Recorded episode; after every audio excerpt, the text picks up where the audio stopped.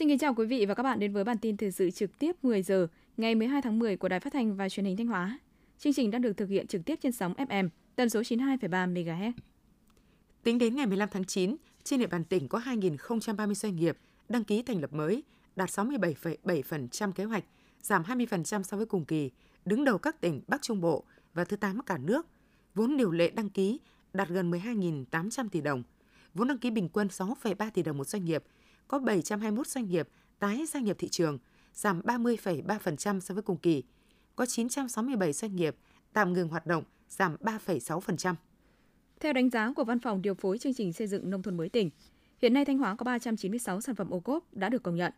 Trong đó có nhiều sản phẩm đã hình thành được vùng nguyên liệu ổn định như các sản phẩm chè Bình Sơn, sản phẩm gạo, dược liệu. Thực tế cho thấy, việc hình thành vùng nguyên liệu sẽ giúp cho các doanh nghiệp, hợp tác xã chủ động trong kế hoạch sản xuất và kiểm soát được nguồn nguyên liệu về thời gian, số lượng và chất lượng của sản phẩm. Do đó, cùng với sự nỗ lực, cố gắng của các chủ thể sản xuất thì thì tỉnh và các địa phương đã và đang lồng ghép các chính sách hỗ trợ các chủ thể phát triển vùng nguyên liệu chất lượng cao, đủ tiêu chuẩn cho sản phẩm sản xuất ô cốp và sản phẩm tiền ô cốp nhằm tạo ra hệ thống sản phẩm uy tín, chất lượng, có sức cạnh tranh trên thị trường.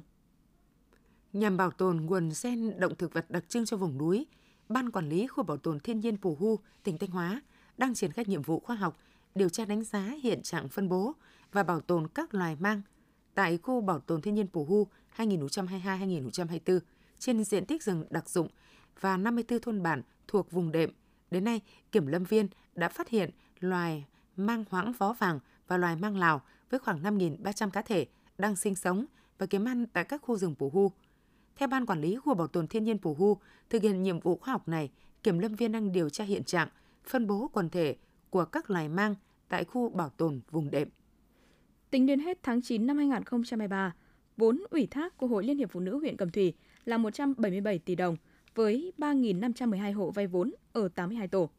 Thông qua nguồn vốn vay, nhiều hộ gia đình đã xây dựng và vận hành hiệu quả các mô hình sản xuất.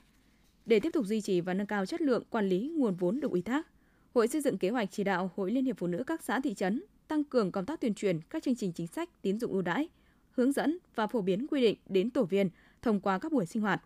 Đặc biệt, các cấp hội chú trọng công tác bình xét cho vay vốn đúng đối tượng, công khai, dân chủ, đảm bảo quy trình, góp phần thực hiện các mục tiêu phát triển kinh tế xã hội theo nghị quyết của Đảng bộ huyện đã đề ra và xây dựng tổ chức hội ngày càng vững mạnh. Toàn huyện Hà Trung hiện có hơn 26.000 trên tổng số gần 32.000 hộ gia đình đăng ký xây dựng gia đình học tập, 465 trên 578 dòng họ đăng ký xây dựng dòng họ học tập. Kết quả này đã đang góp phần quan trọng vào nhiệm vụ xây dựng xã hội học tập từ cơ sở, qua đó góp phần thúc đẩy sự nghiệp giáo dục và đào tạo của huyện nhà không ngừng phát triển. Những kết quả đạt được từ phong trào xây dựng gia đình học tập, dòng họ học tập trên địa bàn huyện sẽ là cơ sở để đẩy mạnh hơn nữa phong trào khuyến học khuyến tài, xây dựng xã hội học tập, góp phần nâng cao dân trí, đào tạo nhân lực, bồi dưỡng nhân tài cho quê hương đất nước trong giai đoạn đổi mới và phát triển. Chiều 11 tháng 10, trao đổi với phóng viên, bà Nguyễn Thị Nghiêm, hiệu trưởng trường Trung học cơ sở Điện Biên, thành phố Thanh Hóa, tỉnh Thanh Hóa xác nhận, một nữ sinh của trường phải nhập viện điều trị sau khi bị một nhóm học sinh đánh hội đồng rồi quay clip tung lên mạng xã hội. Công an thành phố Thanh Hóa đang điều tra làm rõ vụ việc cơ quan công an đã ngăn chặn sự phát tán của video, yêu cầu học sinh đăng tải và các nhóm xóa video.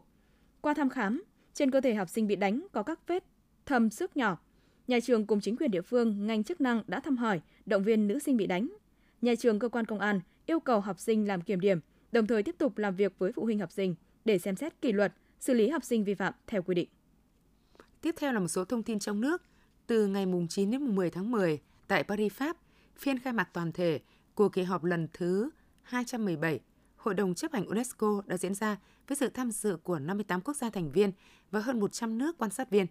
Trong các cuộc làm việc, tiếp xúc, các lãnh đạo UNESCO và trường đoàn của các quốc gia đều đánh giá cao quan hệ hợp tác tốt đẹp giữa Việt Nam với UNESCO và các quốc gia thành viên, cũng như vai trò và những đóng góp thực chất hiệu quả của Việt Nam tại các cơ chế then chốt của tổ chức như Hội đồng chấp hành, Ủy ban Liên Chính phủ Công ước UNESCO 2003, về bảo vệ di sản văn hóa phi vật thể và Công ước 2005 về bảo vệ và phát huy sự đa dạng của các biểu đạt văn hóa.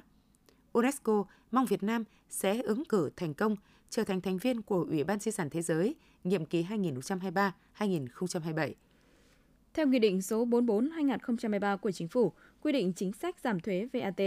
thuế VAT đã giảm 2% từ ngày 1 tháng 7 năm 2023 tới hết năm nay với hàng hóa dịch vụ đang chịu thuế suất 10%. Tuy nhiên, do tình hình kinh tế vẫn còn nhiều khó khăn thách thức, Chính phủ giao Bộ Tài chính giả soát để trình Quốc hội việc kéo dài thời gian giảm thuế giá trị gia tăng thêm 6 tháng, tức tới giữa năm 2024. Việc giảm thuế giá trị gia tăng VAT được thực hiện sẽ giúp cho doanh nghiệp và người tiêu dùng đều được hưởng lợi. Do đó, nhiều doanh nghiệp người dân đang mong chờ tiếp tục được thụ hưởng chính sách này để giảm bớt các áp lực về kinh tế trong bối cảnh còn nhiều khó khăn như hiện nay. Tổ công tác số 5 do Bộ trưởng Bộ Tài chính làm tổ trưởng vừa có báo cáo Thủ tướng Chính phủ về việc kiểm tra đôn đốc, thao gỡ khó khăn vướng mắc, đẩy mạnh giải ngân vốn đầu tư công năm 2023 tại 8 địa phương Gia Lai, Con Tum, Lâm Đồng, Bình Phước, Bình Thuận, Đồng Nai, Đắk Nông, Ninh Thuận.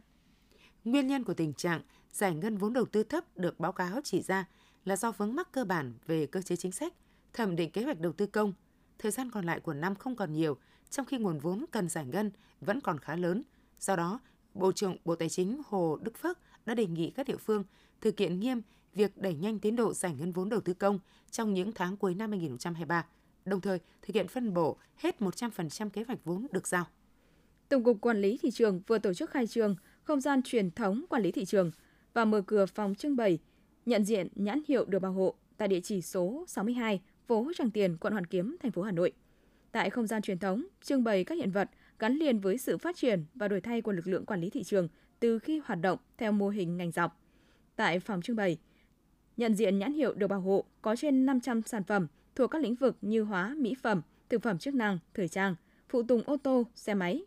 Phòng trưng bày nhận diện nhãn hiệu được bảo hộ sẽ mở cửa đón khách tham quan miễn phí từ ngày 11 tháng 10 đến 17 tháng 10 năm 2023. Ngân hàng Thương mại Cổ phần Đông Nam Á Sibank, mã chứng khoán SSB, vừa được tạp chí The Banker năm thứ hai liên tiếp bình chọn nằm trong bảng xếp hạng top 1.000 ngân hàng thế giới 2023 với xếp hạng thứ 771, tăng 150 bậc so với năm 2022. Sibank là một trong số ít ngân hàng Việt Nam góp mặt trong bảng xếp hạng danh giá này. Điều đó ghi nhận những sự phát triển của ngân hàng không chỉ ở trong nước mà còn vươn tầm quốc tế. Ngân hàng Nhà nước Việt Nam vừa có công văn gửi các tổ chức tín dụng, chi nhánh ngân hàng nước ngoài về một số vấn đề liên quan đến hoạt động cấp tín dụng, công tác kiểm soát, kiểm toán nội bộ và hoạt động đại lý bảo hiểm. Theo đó, công văn yêu cầu các doanh nghiệp bảo hiểm nghiêm túc chấp hành quy định về hoạt động đại lý bảo hiểm tại Luật Kinh doanh Bảo hiểm năm 2022. Bên cạnh đó, các ngân hàng cũng được yêu cầu tăng cường kiểm tra, kiểm soát, kiểm toán nội bộ đối với hoạt động đại lý bảo hiểm. Trong đó, cơ quan quản lý lưu ý hoạt động đại lý bảo hiểm đối với sản phẩm bảo hiểm liên kết đầu tư. Các ngân hàng cũng cần chủ động triển khai các biện pháp phòng ngừa, ngăn chặn, xử lý nghiêm theo quy định đối với các hành vi vi phạm pháp luật. Bộ Giáo dục và Đào tạo vừa công bố dự thảo quy chế xét công nhận tốt nghiệp trung học cơ sở, xin ý kiến góp ý rộng rãi. Theo đó, đối với các cơ sở giáo dục thực hiện chương trình giáo dục phổ thông cấp trung học cơ sở, mỗi năm xét công nhận tốt nghiệp cho người học không quá hai lần do Sở Giáo dục và Đào tạo quyết định. Đối với các cơ sở giáo dục thực hiện chương trình giáo dục thường xuyên cấp trung học cơ sở, số lần xét công nhận tốt nghiệp cho người học trong mỗi năm do Sở Giáo dục Đào tạo quyết định. Về tuổi xét công nhận tốt nghiệp đối với người học đang theo học chương trình giáo dục phổ thông cấp trung học cơ sở không quá 21 tuổi. Đối với người học đang theo học chương trình giáo dục thường xuyên cấp trung học cơ sở từ 15 tuổi trở lên. Ngày 11 tháng 10, thông tin từ Cục Cảnh sát Giao thông. Từ ngày 30 tháng 8 đến mùng 5 tháng 10, 6 tổ công tác của Cục Cảnh sát Giao thông phối hợp cùng đơn vị nghiệp vụ thuộc Bộ Công an đã làm việc kiểm tra tại 45 tỉnh thành, kiểm soát 150.763 phương tiện, phát hiện và bàn giao cho công an địa phương xử lý 5.284 trường hợp vi phạm.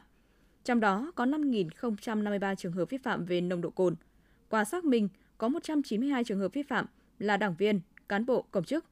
Những trường hợp vi phạm này, bên cạnh việc bị xử lý vi phạm hành chính theo quy định của pháp luật, lực lượng cảnh sát giao thông sẽ gửi thông tin vi phạm về các cơ quan đơn vị để xử lý theo quy định của Đảng, pháp luật về công chức, viên chức và điều lệ của cơ quan đơn vị, lực lượng vũ trang. Theo Trung tâm Dự báo Khí tượng Thủy văn Quốc gia, ngày 12 tháng 10, khu vực từ Nghệ An đến Quảng Nam có mưa vừa, mưa to đến rất to. Tổng lượng mưa phổ biến ở Bắc Nghệ An 70 đến 150 mm, có nơi trên 250 mm. Từ Nam Nghệ An đến Thừa Thiên Huế 200 đến 400 mm, có nơi trên 500 mm. Đà Nẵng và Quảng Nam 100 đến 200 mm, có nơi trên 300 mm. Khu vực từ Thanh Hóa đến Thừa Thiên Huế nhiều mây, có mưa vừa, mưa to đến rất to và rải rác có rông. Nhiệt độ thấp nhất từ 21 đến 24 độ, nhiệt độ cao nhất từ 25 đến 28 độ. Những thông tin vừa rồi cũng đã khép lại chương trình thời sự của Đài Phát thanh và Truyền hình Thanh Hóa. Xin kính chào và hẹn gặp lại quý vị và các bạn trong những chương trình sau.